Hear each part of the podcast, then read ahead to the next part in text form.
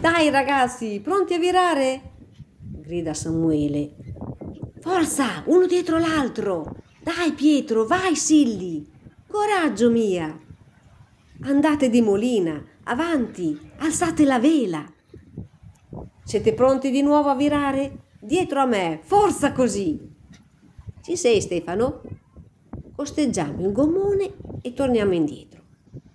I ragazzi erano super gasati messo a posto le barchette a vela, corrono sulla spiaggia ridendo. Com'è andata? chiedo. Forte! Super! gridano tutti insieme. Ciao, a domani!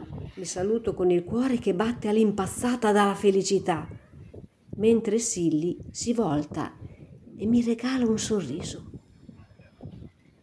Al mattino dopo, eccoci di nuovo seduti sulla spiaggia ad ascoltare il vento, le onde, Chissà quante storie hanno da raccontarci, dico ai ragazzi. Ah sì? Mi sento addosso gli occhi stupiti di tutti. E continuo. Chissà come sono arrivate fino a qui. Secondo te, Pietro, chi avranno incontrato?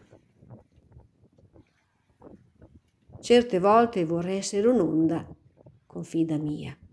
E Magari qualcuno mi ascolta. Dai, raccontaci, dico incoraggiandola. Ma sì, certi fine settimana devo stare con la fidanzata di papà. Mi sento sbattuta qua e là. Poi, senti, mi ritrovo con dei fratelli o sorelle che non conosco.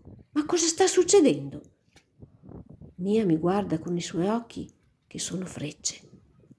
Ma cos'è che non va nella mamma perché papà abbia una fidanzata.